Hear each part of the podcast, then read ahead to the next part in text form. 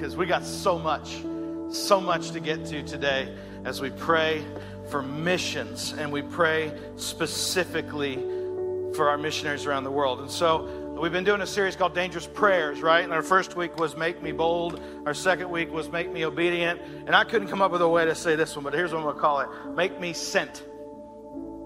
Decent? Okay, thank you. Thank you. I love the honesty. Make me sent. Here's why God has a plan for the nations. Do you believe me? Because here's how I know you believe me. You say amen and things like that. Like I get I get excited about missions. So I'll say it again. God has a plan for the nations. Amen. Thank you. And did you know that the book of Revelation, it, it, yes, it is a book of prophecy, but it is also one of the greatest missions books you'll ever read. Because it even says in Revelation 5 Worthy are you to take the scroll and to open its seals, for you were slain, and by your blood you ransomed people for God. And you ready, ready for the mission part? Say you're ready. I'm ready.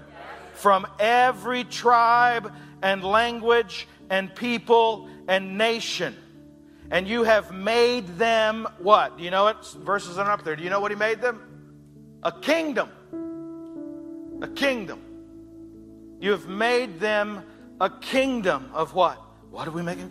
And priests to our God, and they shall reign on the earth. And then later, as they're singing, it says, After this I looked, and behold, a great multitude that no one could number from every nation and all tribes and peoples and languages standing before the throne and before the Lamb, clothed in white robes with palm branches in their hand. Do you know what we'll be singing in heaven with all the tribes and all the nations? Do you know what it is?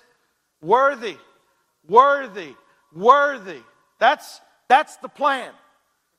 That's the mission book, Revelation. God is building a kingdom and it is expanding at an aggressive rate. There are more people coming to faith right now in the world than ever in the history of the world. That is incredible. There's also more people being killed for their faith right now in the world than ever before in history. So when I say a dangerous prayer, make me sent, that means something. Yes, we are sent locally. We're sent in our neighborhoods. We're also sent globally. And these are some these are six countries that we are really locked in on right now because God is sending out and we want to help. We want to be a part of that. And I said I'd be quick. I really meant it. In Second Corinthians, you might be like, well, what is it we're supposed to be doing? Well, same thing we're supposed to be doing here, we're doing there. Second Corinthians 5. You got a Bible, flip over, but I'll be so quick. It says, As we look into the things, that's not right, that's 418. This is what happens when I don't put them in my notes. I have to wear glasses. All this is from God who through Christ reconciled us to who? You know? Himself. And gave us the ministry of reconciliation. Do you know what that means, guys? Is that as I am reconciled to Christ, I am helping others to be reconciled to Christ. As I am at peace with the Lord, I am to go and help others to be at peace with the Lord. And so Keystone is very invested in that. And we say, we want to do that. We want to bring peace. We want to bring peace to my neighbors, my immediate neighbors, people that live next door to me and that are around me. But we also want to help bring peace to the nations. Because in Revelation, we see that every tribe, every nation, every language will be worshiping God in heaven. There'll be somebody from all of them. I'm so happy. I'm glad. I, I, have a lot of joy in my heart when I look out on our congregation, the folks that come, and I know online too, and I'm like, man, you know, there's more than just English spoken in our church. There's more than just people that look like me from Eastern Kentucky in our church. That's nice, isn't it? Some of you are like, amen to that. That's good. I don't know how many languages are spoken in our church. Someday I'm going to try to figure out a non tacky way to figure that out. But I bet it's a lot. So God is sending the nations here so that we can send out and bring peace to the nations. Not me, not Keystone, not Mark. I don't care if anybody ever knows my name. Honestly, it's better if they don't.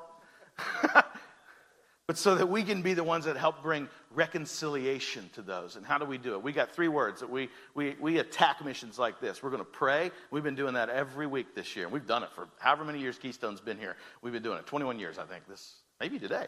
Goodness, maybe last week. Pray. We're going to pray for the nations. We're going to give. Pray, give. We're going to give to the nations. We invest a lot of money into those six countries. The last thing, what do you, what do you think it is? We're going to go. We're going to go.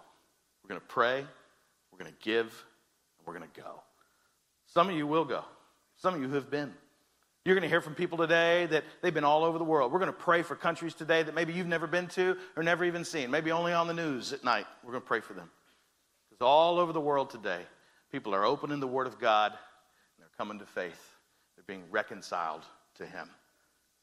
So here's what I'm going to do I'm going to introduce our missions pastor, if he's in the room. There he is, Rob Sheely. We got a quick video, and then we're going to hear from Rob. So come on up, Rob, as they're playing that video.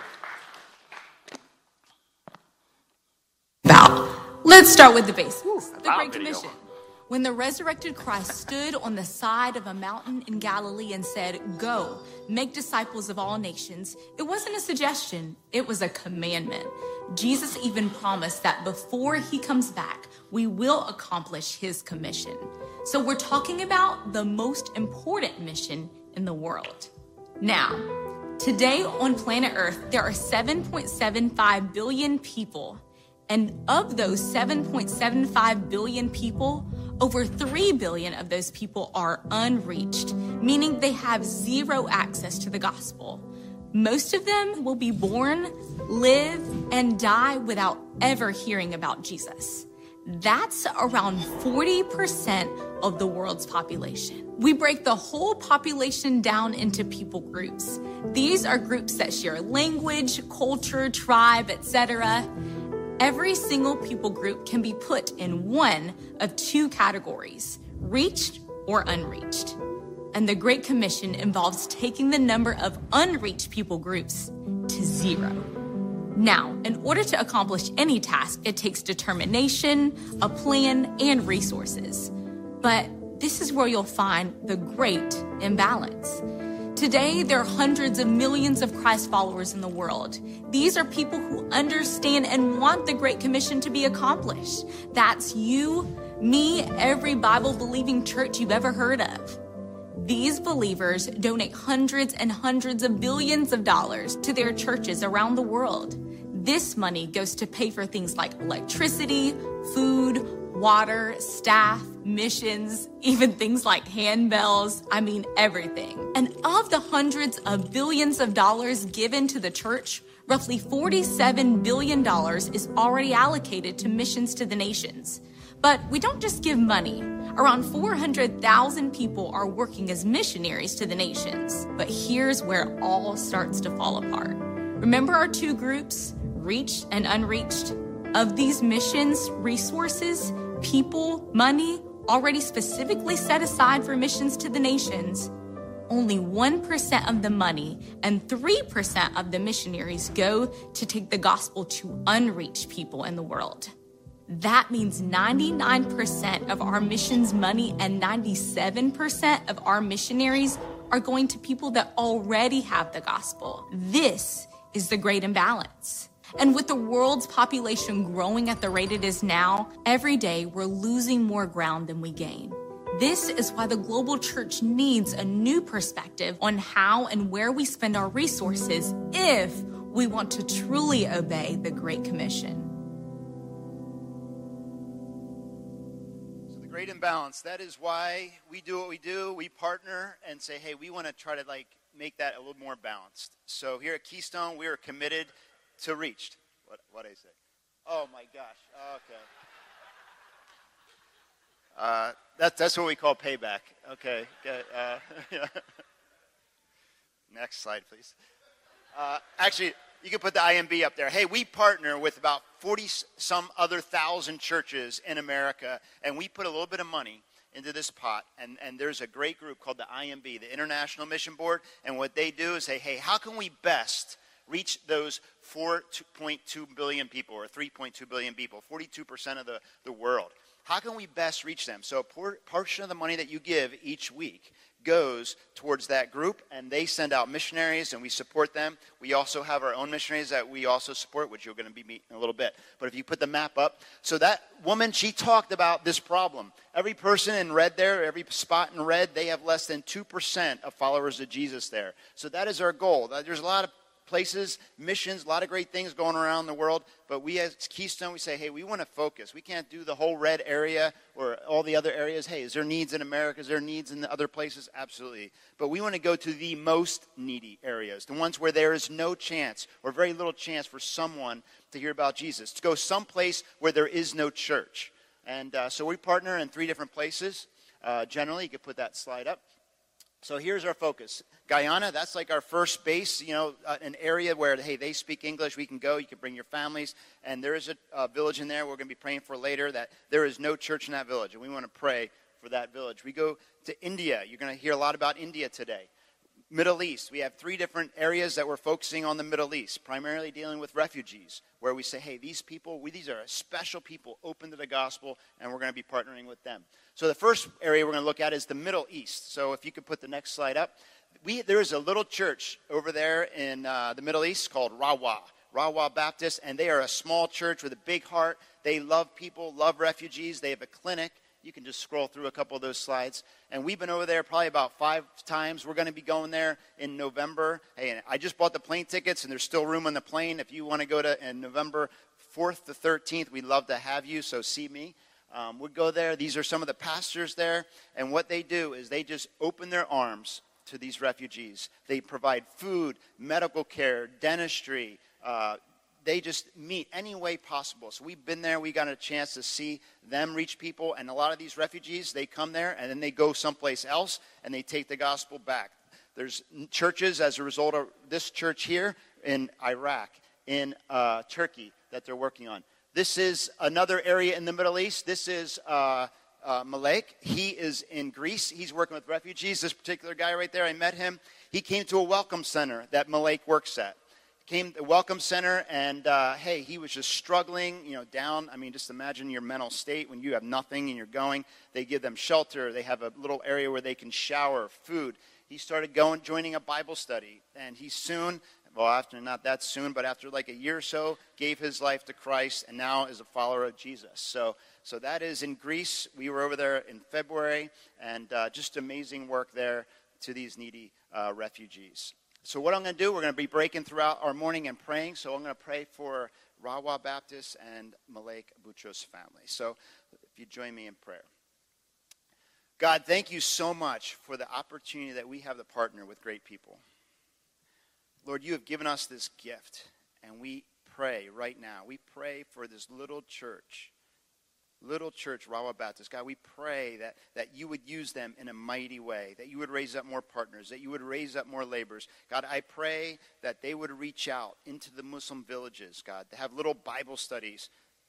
That, God, you would raise up, Lord, uh, persons of peace who would be leaders in their communities, leaders in their families.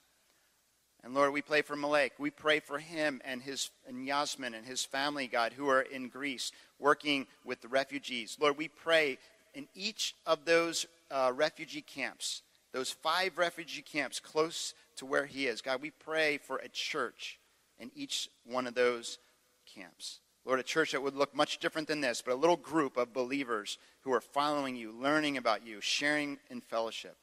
We pray that you would give them strength. We pray that you would use them. And we ask all these things in Jesus' name.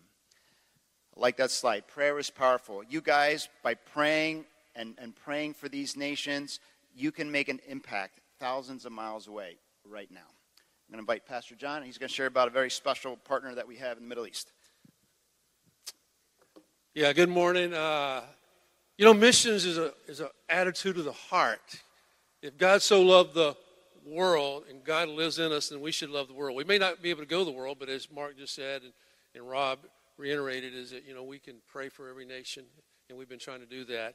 Uh, I have a big map of the world in my bedroom, in our bedroom, and and uh, I know some of you don't want to put a map in your bedroom, but it's a great reminder.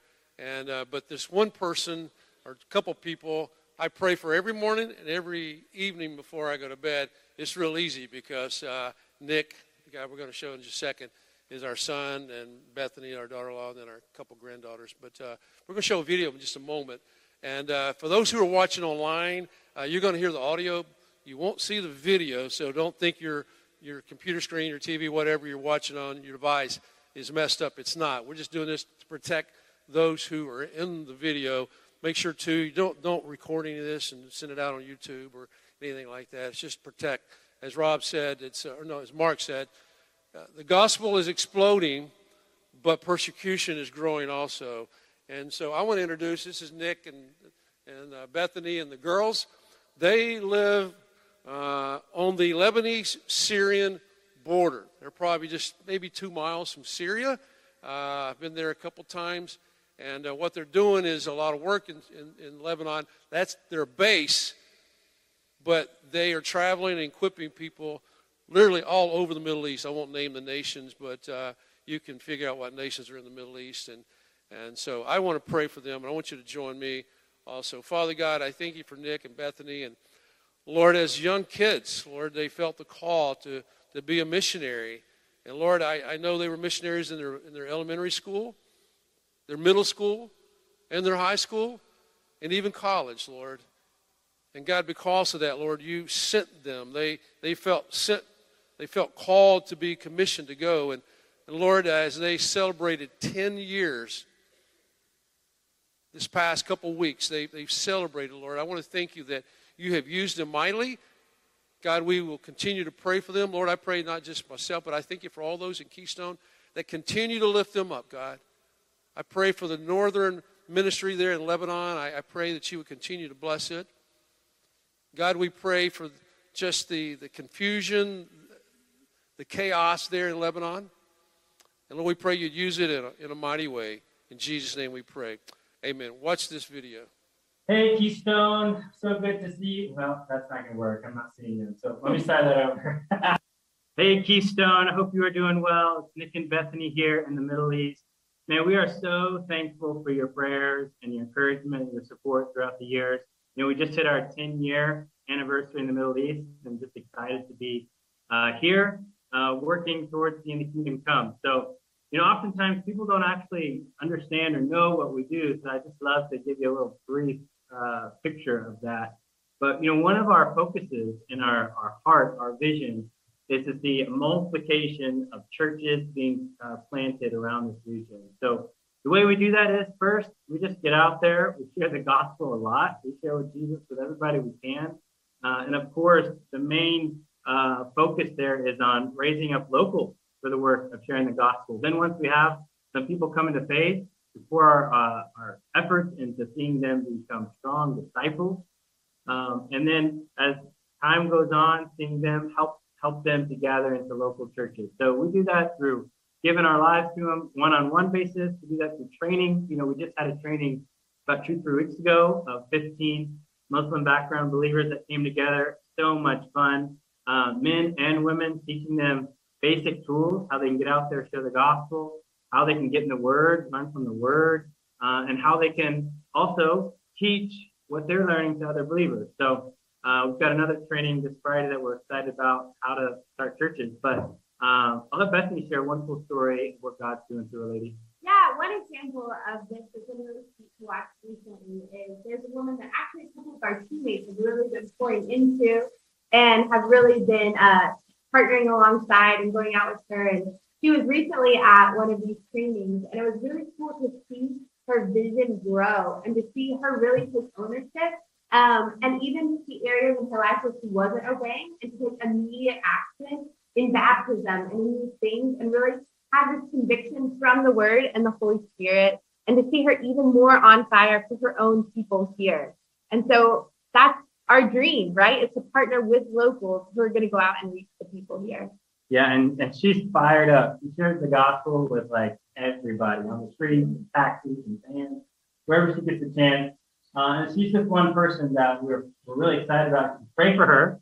Pray that God would use her, that God would um, use the visits that she's doing with some of our teammates, even that we see some of those whole households come to faith, like a Cornelius moment where them and their whole household would come to faith uh, and then ultimately see some churches started through her. Um, but that's just one, you know, little sneak peek of, of one lady, but we're trying to see many of her be multiplied, both men and women. Uh, so please be praying with us. We're excited about what God's doing, see people coming to faith, be baptized, gathering in churches, but praying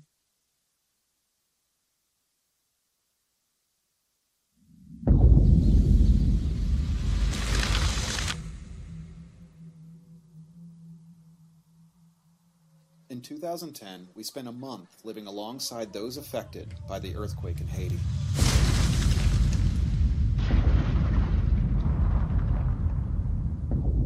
Over 200,000 people lost their lives, and millions more were affected. After what we experienced, the words of Jesus compelled us to do more. And so, Bold Hope was born.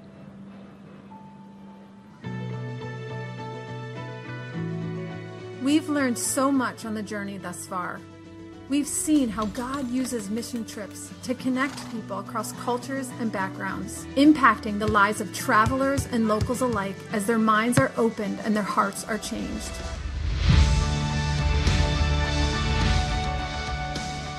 We've learned that sponsoring children is much more than just providing health and education opportunities to kids without. It's about walking with families, building relationships, and empowering them to be a source of transformation in their communities. We've seen that God's church is resilient. And though poverty and suffering persist around the world, there is hope. We can't do it alone. But together, as one body, we can make a difference. So, our next uh, speaker is Matt Jones, and uh, I'm just curious. He's uh, one of the founders at Bold Hope. Uh, how many people in this room have been on a mission trip with Matt or Andrew Jones? I'm just out of curiosity. Uh, a lot. A lot of you have been to Haiti, and if you've been to Haiti in the last five, seven years, uh, or really, I guess, five, eight years with Keystone, you've gone with Matt or his brother Andrew. And I remember when I first went to Haiti and I saw Matt, I was, I was standing up in the shade because it's so hot and, uh, and I was watching Matt like talk to little kids and then go over here and get something done and then run off and come back. And I'm just like, that guy never stops when he's in Haiti. I'm like, he has such a handle on what is going on here. And I was so happy, so happy when, when Bold Hope was like, we could do what we're doing in Haiti in a lot of different countries around the world. And so we invited Matt here today to tell us a little bit about what he's doing at Bold Hope, but also what he's doing in Guyana, which is a country that we've partnered with Bold Hope to reach for the gospel. So come on up, Matt. Hey, clap for you. Woo. Thank you, Mr. Mark. Appreciate it. Um, so, so yes, a few of you have traveled with us. We are so thankful for Keystone. One reason we're so thankful for Keystone is Keystone has church planting in your DNA. It's who you are. Planting churches here in this region and also across the world. And we've been blown away at how generous Keystone has been with their time, their energy, with their, their compassion, their advice. You know, Mark, Mark is on our board at Bold Hope. Uh, Rob Sheely and I re- meet on a regular basis, and he speaks into what's happening at Bold Hope. We are so thankful. One reason I'm thankful, I want to do a quick review, and I am going to talk about Guyana, but I want to talk a little about what God's done in Haiti because of you all. About seven, eight years ago at Christmas time, Keystone did a fundraiser for a church plant in Haiti. They did a fundraiser to help build a church. The church was meeting under a tent, and Keystone said, Hey, we want to help you meet in a building. And because of that, the building was built. Keystone raised around $10,000 at their Christmas Eve offering, and some other money came in. We were able to build a church building. And that church has been faithfully serving years and years since that time. For seven years, that church has been open. And I have a few pictures to show.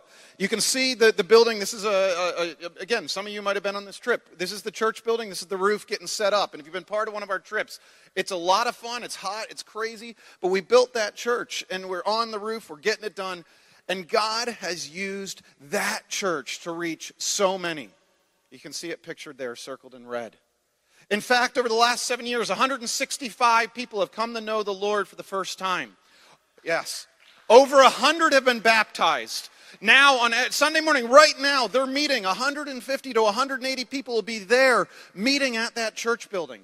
And that church has become three because they're not satisfied, just like Keystone, they're not satisfied just having one place where God's name's going out. They want the whole region to know the Lord. And so, up in the mountains, and some of you may have visited those mountains with us, this very rural, isolated place where people didn't know Christ, where places where voodoo is strong, fear is strong. This church has planted a church. And this week, around 65 will gather, and they will also be discipled and learn.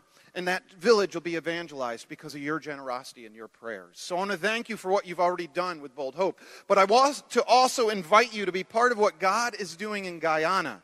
Bold Hope and Keystone Church have both partnered with a pastor, Pastor John in Guyana. And this a couple months ago, your pastor, Rob Sheely, led a team of people from Keystone here down to Guyana.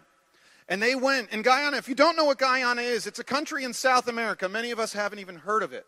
It's a small country in the Amazon jungle, very rural, very spread out, but also very unreached. For a place in the Western Hemisphere, one of the most unreached places, a place where many are Hindus, many are Muslims, and not that many know our Lord and Savior, especially in certain villages. And we've identified a village, Village 77, where there's no church, no evangelical church.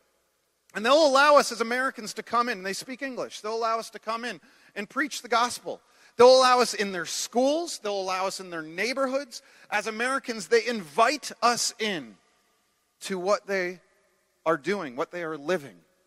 And they allow us to speak Jesus to them. And so we're going to be inviting you all to join us next summer as we travel to Guyana to preach the gospel to a place where 40% of people don't know Jesus. And this behind us, this is Village 77. This is the village we've identified. So I'm going to pray specifically for Village 77, and I'm going to pray specifically for Pastor John and his family as they seek to evangelize this village, and for Keystone Church as we seek to come alongside what's going on there. Lord, Lord, I thank you for your faithfulness. I thank you for how you have been faithful in a place like Haiti, a difficult place with many challenges. How your word is going out strong there, how people are coming to know you. And Lord, as we, we start over in a new beginning in Guyana, and we invite people to be part of that, Lord, I pray that you put it on their hearts to step in. To step in financially, to step in with prayers, to step in with their time and energy and their expertise. And Lord, I specifically pray for Pastor John and his family as they seek to serve you in a place where, where there's many Muslims, where there's many Hindus, where animal, animalistic beliefs are strong, that they can step into those difficult conversations and they can preach your gospel, Lord. Give them strength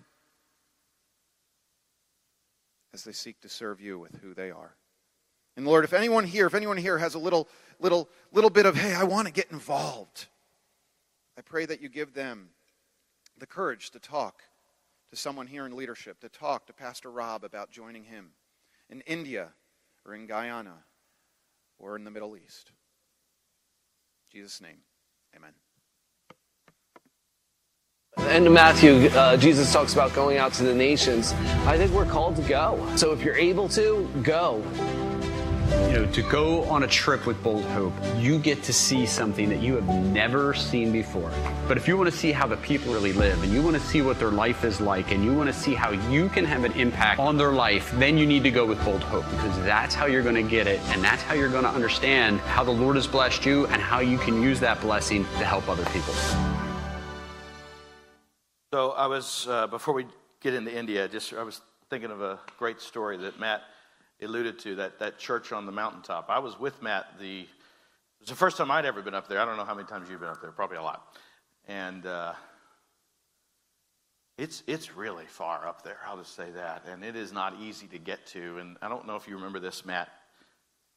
I didn't really plan on talking about this either, so I'm going to try to remember all the details. As we got up there, maybe five, six of us, and we find this little, um, I don't know, six posts with a tarp on the side of the mountain. And I'm like, what is this building?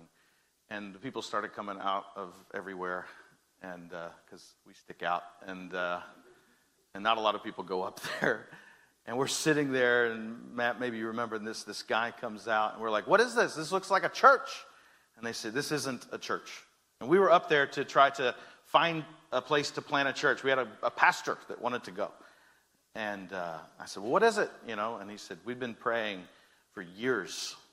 And so we built a, a little building, but we don't have anyone to preach.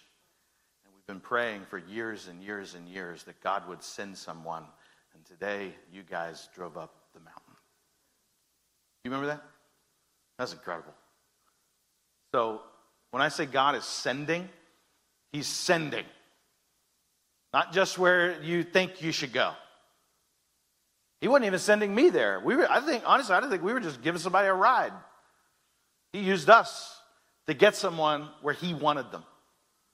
He's planting churches just like this all over the world. And by just like this, I don't mean red seats, buildings with lights. Some of them are like that. He's sending his people. He has a plan for the nations. And we're it. We're it. Every tribe, every tongue, every nation will sing, Holy, holy, holy is the Lord God Almighty. The kingdom is alive and well. And is it advancing? It is advancing. And we get to be a part of that. Some of you have, have, uh, have been around the world. One of the nations that we are heavily, heavily invested in, not just in personnel and, and finance, but time and prayer, is the nation of India. Specifically, many of you have met uh, Victor. Have you all met Victor? You remember it when you meet Victor. And we've been, we've been to India uh, uh, many times. Pastor John's been to India many times. We've been all over India, right? I got to go back in May with uh, Pastor Rob. I got to go with Nicholas uh, Haglin, who I don't think is here, but I see his dad. Uh, I got to go with Nick Pitkavage right here, who, by the way, is who put that. Anyway, let's just talk about that later. And so this time we went, we were like, how do we tell the story of what is going on in India? And normally when I go on mission trips, I, try to take pictures with my phone, and, and they're like of me doing goofy things, eating things. You, you, know how those are, right? All of you take those kind of pictures too. Honey, look at this. I ate that pepper. And uh, so this time we took Nick Pitkavage, and I was like, Nick, here's what I want. I want, I want a movie. I want like I want people to see all the, all the stereotypes you have of going to a place like India. I've told you this before. Oh, it's hot. Oh, the food is spicy. Oh, there's just people everywhere. All true. All true. But what you realize after about 10 minutes of being there is that chaos, there's something to that. I actually grew to love it. The, the Indians are some of the most incredible people I've ever met in my life. We have a lot of Indians go to this church. You know. And so what Nick did is he put together a movie for us to watch and see how the gospel of God, how the kingdom of King Jesus is expanding, and how we get to be a part of that in India. So as you watch this, pray, give thanks that we get to be a part of that. Here we go.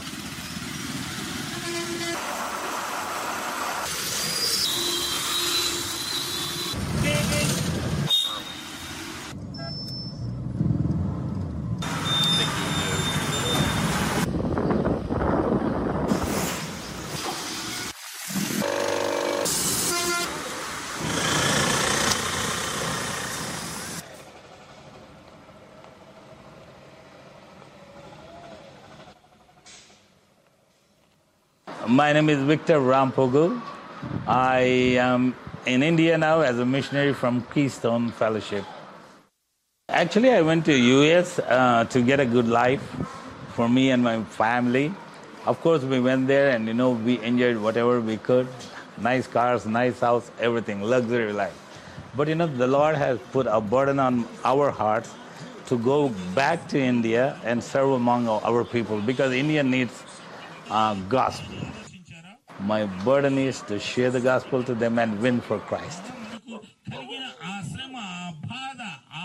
I'm basically a Keystone pastor. I have a lot of theological background and all, but I learned so many things from Keystone. You know, storytelling method and also how we are friendly with the community.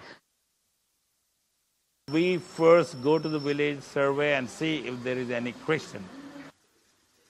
If there is any Christian, we start a Keystone home group there. They invite neighbors and you know start meeting together and you know sharing the gospel to them.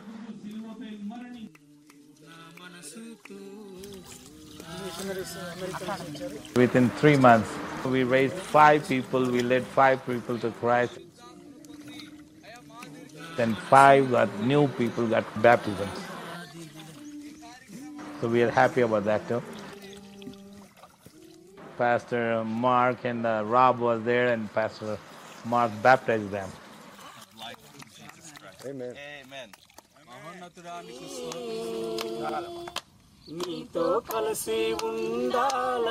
And they are the first members of Keystone Community Center. నా పేరు Roja Rani from my childhood my family members my mom and my dad and my sister all were into God I'm the only person I don't believe God that much after my BTech I'm having a lot of financial problems so in that case my dad is not working my mom and sister no one is working so that is a big struggle I'm facing in the home. In that case also, I didn't pray. I didn't pray to I didn't pray to God and I didn't ask anything to give me job. Uh, my father will tell me go do prayer and go to the interview, but I don't pray. I'll simply I'll go to attend the interview, but uh, I'm, I'm thinking that that is a God's grace me because my mom, my dad, and sister will pray daily. So that is the main blessing. Yes, because of family prayers only. Yes, I got that job now i'm thinking i have to pray because if i'm in the god more i can be I, I can change my life because these many days i wasted my life. Now i'm 27 years old. So these many days i wasted my life. I changed my mind to uh, start a new life in uh, god.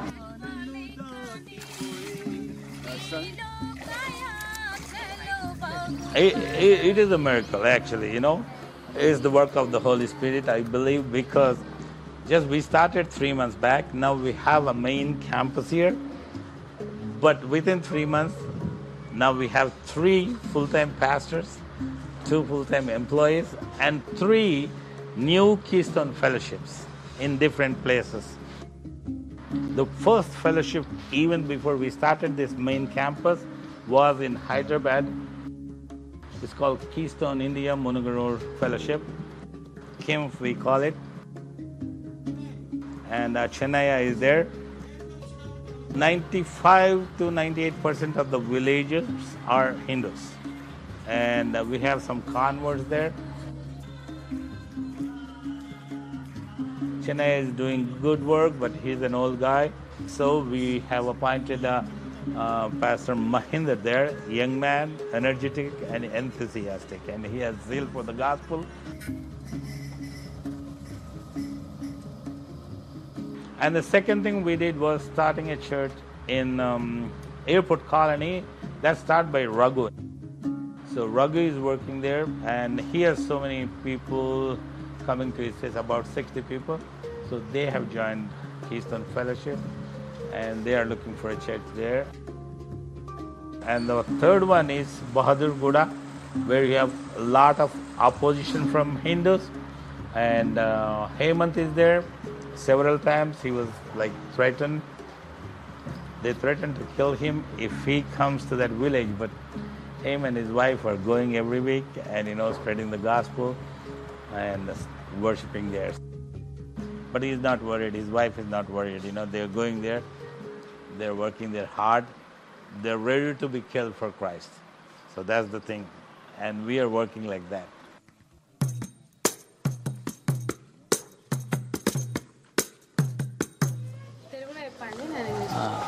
నా- పేరు pastor Hemant. నేను keystone community సెంటర్లో పరిచయం చేస్తున్నాను సావాసం కలిగి ఉన్నాను.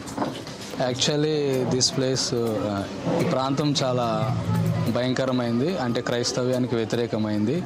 Totally ఈ ప్రాంతంలోకి చాలామంది పాస్టర్స్ వచ్చారు. కొంతమంది పాస్టర్ చాలామందిని కొట్టి పంపించేశారు. ఓ పాస్టర్గా ఈ ప్రాంతంలో సువార్త ప్రకటించడానికి వచ్చిన ఓ పాస్టర్ని బలవంతంగా యాక్సిడెంట్ చేయించారు. ఒక ఒక పాస్టర్ని ఈ ప్రాంతంలో చంపారు. కత్తితో పొడిచి చంపారు ఈ ప్రాంతం. ఈ ఇక్కడే ఇక్కడ రోడ్డు మీద మెయిన్ రోడ్ మెయిన్ రోడ్. అతన్ని చంపిన తర్వాత నాకు తెలియక ఈ ప్రాంతానికి వచ్చాను ఈ ప్రాంతంలో.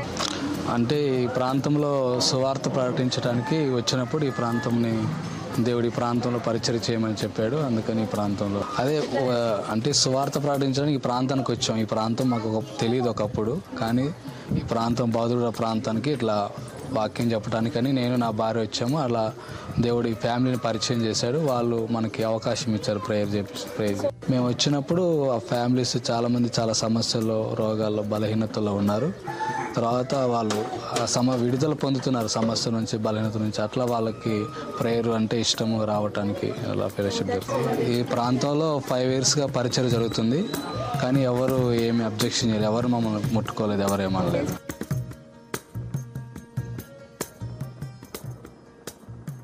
During Christmas time, you know, I was at Airport Colony with Raghu and uh, Mahinder. They arranged a Christmas program for me. I was preaching of the gospel, and you know, suddenly we, people started throwing stones at us. One of the guys came onto the stage, and you know, tried to hold my hand and throw me out of the stage. I didn't stop preaching. They kept shouting. You know, I said I was talking about Christ's love. He says, the guy says, if you love us, leave this place. I said, no, no, no. He loves you. He wanted you to come with him and follow him. You know, we are not leaving here until you follow. And by the time, you know, the Mahinder and uh, Raghu, they called the cops, I think. And they came and, you know, everything was settled. They asked me to file a case, but, you know, I said, no, no, no, we forgive them. Christ forgive them. So we don't want to go into the courts. And they were so happy about that. The Christians are the most loving people. They share Christ's love with others. That love of Christ attracting many to this religion. It's not just to the religion, but to the church. In India, Hinduism is the largest religion. They have 3 million gods. Hindus are always looking for new gods and goddesses. They are always looking for the truth. And you know, when they hear about Christ, it's totally a different thing. So when they find Christ, they immediately accept him and you know they want to join a church. That's how the church is growing. But they have a main feature called spirit of accommodation. So they say, Christian, why can't you be Hindus and worship your God? So they wanted us to officially declare ourselves as Hindus but worship Christ. We say no to that because Jesus is the only way, not our way. So we differ there and we preach the gospel. Sometimes we face severe persecution, but we don't care.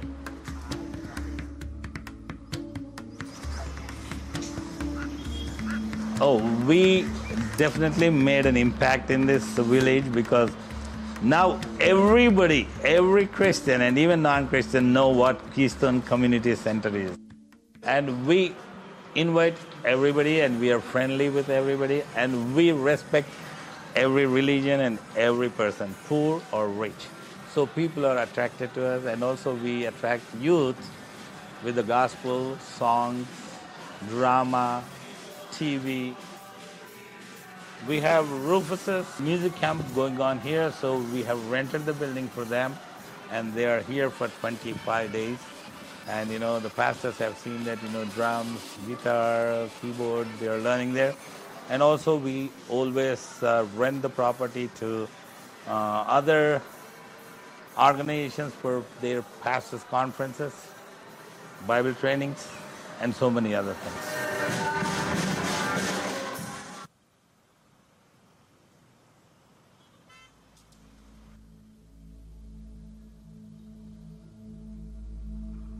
Just close to us, probably 50 yards. In the back of our campus, we have uh, people living in the slums. They work for daily wages. They are poor. Wives don't work mostly, you know, husbands go and work. And we also go there and, you know, preach to them, show Christ's love to them and they are interested in coming to the church, but you know, they need a lot of help and prayer. Last night we had a prayer meeting there. People came and meet our missionaries.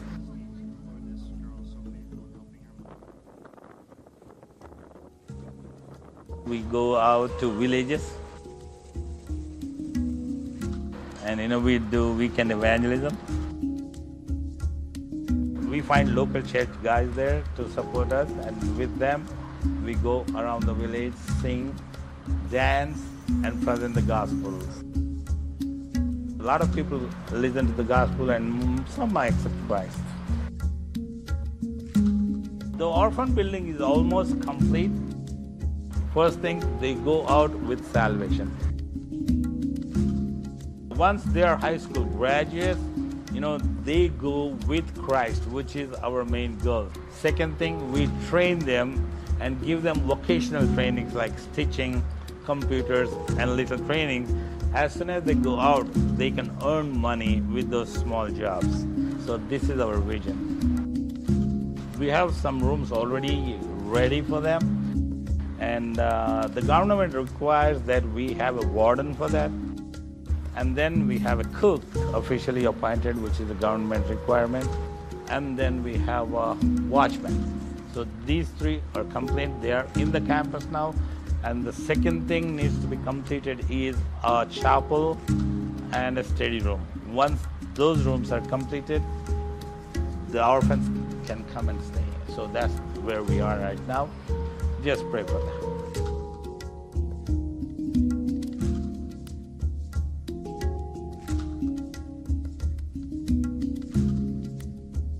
It's church going into the community. It's not community coming to the church. Other churches don't do that. So that way, we are blessed and we are winning people.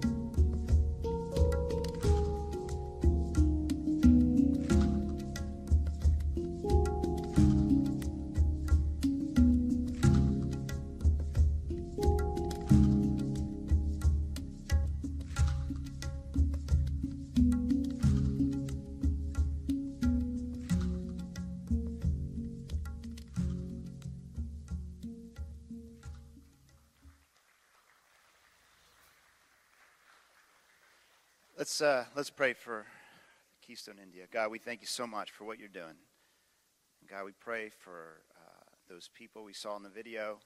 God, we pray that your kingdom would expand. God, that you would be made more famous in Shamshabad and those villages surrounding there. God, we pray for Pastor Victor. Give him wisdom. He needs extra wisdom right now, extra strength and grace. And God, we just pray for him that you would sustain him, use him in a mighty way. We love you, God. In Jesus' name, amen. Hey, thanks for that video. That's great, Nick. Perfect job. And uh, the payback wasn't as bad as I thought. So there you go. We have another person that we're supporting. Her name is Nancy Martin. She works with Crown of Beauty Ministries. She does trips overseas, back and forth. But she, last couple uh, months, she has been in Lebanon. And so we have a short update from her from Lebanon. Hi, Keystone family. It is so wonderful to say hello. I miss you all and cannot thank you enough for your prayers, for your encouragement, for your support as I am here in Lebanon. It has been three months of serving with Crown of Beauty International, and we have partnered with Horizons International to train their women in the vision of Crown of Beauty to see more women walk in the healing and freedom that is ours in Jesus. I have had such a privilege to work with Patil, who serves with Horizons. I wish I could introduce you, but Patil is always out serving, doing something. Um, Patil and I have gotten to travel to different areas in the country to train Horizons women staff in the Crown of Beauty materials to hold Beauty for Ashes conferences and to disciple women through our 12 week study. They have been so grateful to receive these materials as they have seen just such a need to help women identify the lies that they believe about themselves, the um, emotional and protective behaviors that those build, where those things come from, and to find healing and freedom through the truth of God's word. So it's awesome to equip the believers here who know best how to use these materials with the women that they are discipling and that they are visiting on home visits. Many of these women are Muslim background believers. And so, what a joy to just see them growing in their identity in Christ and, and sharing it with others. Uh, one of the things that I'm most excited about is that we've gotten to start a core team for Crown of Beauty here in Beirut. So these five women will continue to bring the vision of Crown of Beauty to Lebanon and serve uh, the church women as well who are being trained in these materials. Our vision and prayer is that we will see this spread out throughout all of Lebanon and into the Middle East. Um, so I believe that God is beginning a movement through this core team, and it has been amazing to see them teaching the conference to the Syrian refugees that they disciple and that they visit, and seeing them excited to be a part of the church training that we will be having within the next couple weeks, where we will get to train women um, from 18 different churches who attended one of our conferences back in June and equip them in how to give the conference and bring women through the discipleship material. So God is bearing incredible fruit. And again, I just thank you, thank you, thank you, thank you for your prayers, for your support, for all the encouragement that you have been um, Quick update, I will be here one more month and then Patil and I will actually travel to Uganda together where for the final month we will be discipling women in the Crown of Beauty materials. And if all goes as planned, we will actually be reunited with Sue, our founder and director of Crown of Beauty. So thank you, thank you, thank you for being part of all of this with us. I am looking forward to seeing you all again and sharing the incredible things that God has done. Amen. That's Nancy. So, could it be you? We're all called to pray, give, and some of us can go. So, we want to encourage you that, that you know, as you think on the way out, you're going to be getting one of these little bookmarks. You can use it however you wish as a bookmark on your fridge, but just remember to pray for each of uh, our missionaries that we're, we're supporting. Uh, the last person we're going to invite up is Cameron and Jess. You want to come on up? So, Cameron and Jess were on this stage two years ago, right? Two years ago. I think we have a picture there. I was here. Let's try to reenact that. I think, yeah, there we go. Okay, no, we can't. Exactly. But so we, we sent them out two years ago uh, to Africa, and I'm going to let them share a little bit about. All right, thank you. Good morning. How y'all feeling? Uh, it's exciting to hear what God's doing all around the world, right? Here in India, and for us, uh, we had the opportunity to go to Africa, so we're going to st- share a quick snapshot with you and what we did specifically for two years over in uh, Kijabe, Kenya. Uh, my name is Cameron Check. This is my wife, Jessica, and we still have our three kids that you saw up there for a second uh, Corbin, Sky, and Ronan, but we decided to uh, ditch them for a morning to have some peace because they are awesome, but you know how it is as parents. Okay, so uh, for us, going to Africa was much uh, like Mark has been preaching with bold obedience. Um, we, wanted, we didn't want to miss out on what God had for us. So uh, the journey to Africa as, was a journey within a journey for us. It started about five years ago. Uh, where God led us through prayer and specific events to uh, leave our current roles as a pastor out in West Virginia and a nurse to um, go follow him on an adventure And that led for the next few weeks, we sold our house, and then door after door opened as I got a random call from a college friend. We ended up uh, taking him up on his offer and going down and doing ministry and living in their house for, for the next year, going down uh, and serving people down in North Carolina. And then over that time, God was training us and preparing us for what He had. Um, he taught us to be un- uh, comfortable in the uncomfortable. Um, and to, to learn deep grace and how to move forward with God through the unknown and the hard. And then during that time, he also uh, invited us to ask him for the impossible, to, to ask big. And so through prayer and time, I, I asked God uh, if Jess and I could be a part of seeing a million people come to know him. And in hindsight, I was like, why didn't I ask for like a billion people? I don't know. I'm learning to grow in my own faith. And, uh, but either way, it didn't take long, and he showed us that door. And he led us to uh, serve at a school, uh, school called Rift Valley Academy to train up and lead the next generation of church leaders and ministry partners across the world. And so during that time, uh, when we finally figured out where we were going to go, we ended up uh, selling our cars, uh, packing up, and probably the hardest part about taking a step like this was saying goodbye to family and friends, and then we headed over to Africa. So we got to be dorm parents for 16 freshman girls, which means we were a home away from home for them. And I think there's this picture here. You can see their room. Um, we also taught them how to clean their room, or we attempted to teach them how to clean their room. Um, it's pretty incredible how a teenage girl's room can go from clean to no place to walk, just trying to figure out what they're going to wear that day. So, um, also here in our living room are most of our girls pictured there, and this is where we hung out together, we did homework together, edited English papers, listened to speech practices, um, talked about boys because they're in high school, life and relationships, and but most of all the most impactful thing we did with them was just simply love them like Jesus loves them. So we did this by, um, by being available and open when they came to us, flexing our schedules and plans to listen to them. Sometimes cry with them as they navigated through high school life and missing their family. Um, pray with them over whatever was on their heart, giving them the freedom to be honest about hard things and help them wrestle through those hard things. It did seem like those hard things usually came up around 11 at night or 6 in the morning.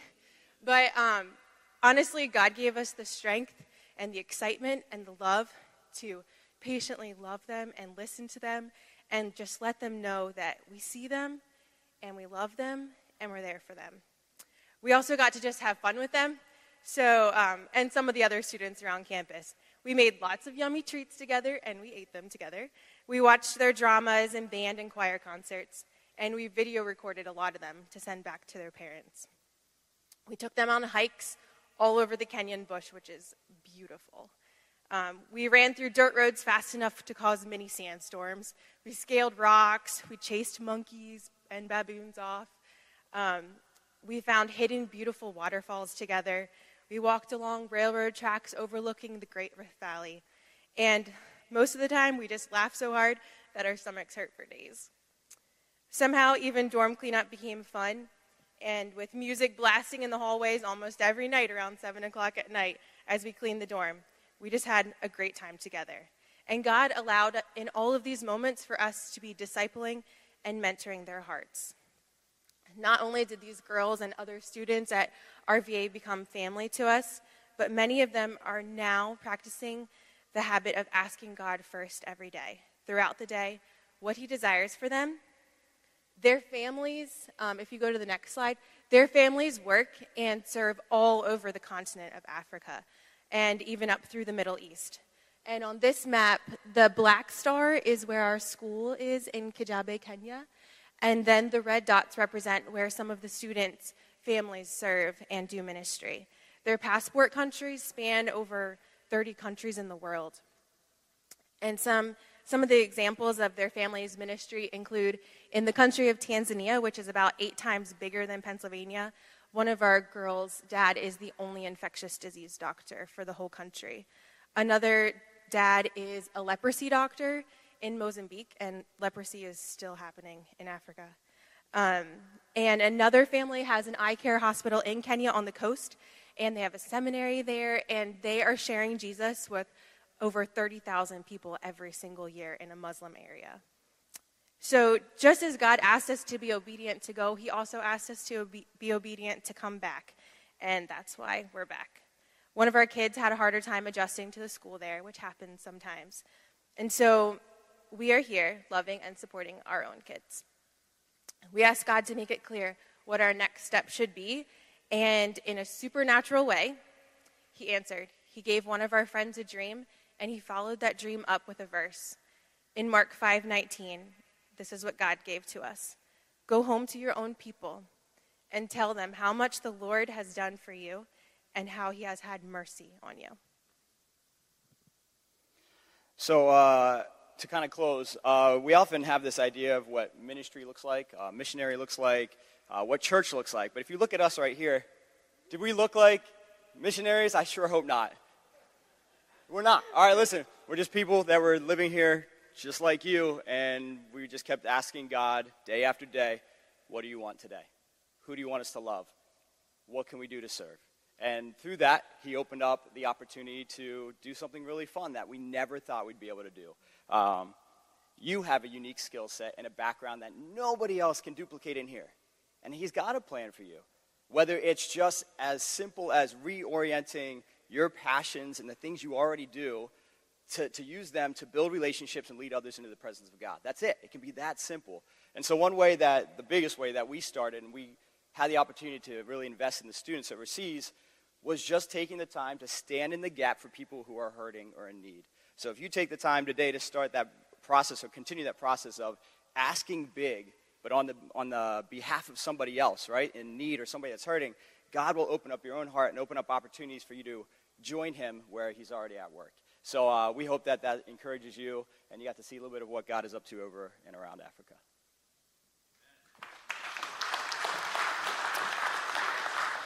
Thanks, guys. Listen, as they're walking off, let's pray for them right now. Father God, I pray that you'd be so clear. You'd, you'd do whatever you need to do to show them what is next. Maybe it's a Bible verse, maybe it's a dream from a friend. That seems to be very effective for them but that you would show them, you'd be clear. In Jesus' name. Amen. Guys, I hope that you have been encouraged. I hope that you have seen how God is at work around this world. We said the there's more people coming to Christ every day than any other period in history, and He's using people to do it. You know, all through the Bible, you see they go out and then they come back, and they give a report. And so I love, I love getting to show you guys what we are doing, what you are doing around the world. And I don't know, maybe one of you today is sitting here and you're like, I'm hearing about all these people giving their life to Jesus, and, and maybe you have not given your life to Jesus. Wouldn't it be something? Wouldn't it be something if you gave it all over on a global missions day? Can we just bow our heads and pray? I, I, I think I would be remiss if I did not give you an opportunity right now to give your life to Jesus Christ. So if that's you, if you're here, and if I was sitting with you right now, if we were having a cup of coffee somewhere or out in the hallway, I would say, Have you ever given it all over to Jesus? Have you ever committed your life to Christ? Bible says if I confess with my mouth that Jesus is Lord and believe in my heart that he died for me and rose from the grave and repent of my sins, then I'm saved. I could be in a right relationship with the Father that's doing this incredible work all around the world. I could be among those who are standing there in Revelation singing, Holy, holy, holy is the Lord God Almighty. If that's you today, you want to give your life to Christ, I would invite you to pray with me right now. You say, Dear Jesus, I believe. I admit that I, I sinned. I admit I made mistakes. But I believe that you, God, sent your son Jesus to die for me, buried for me, rise again to defeat death for me. Today, I give my life to you. You are my King, you are my Savior,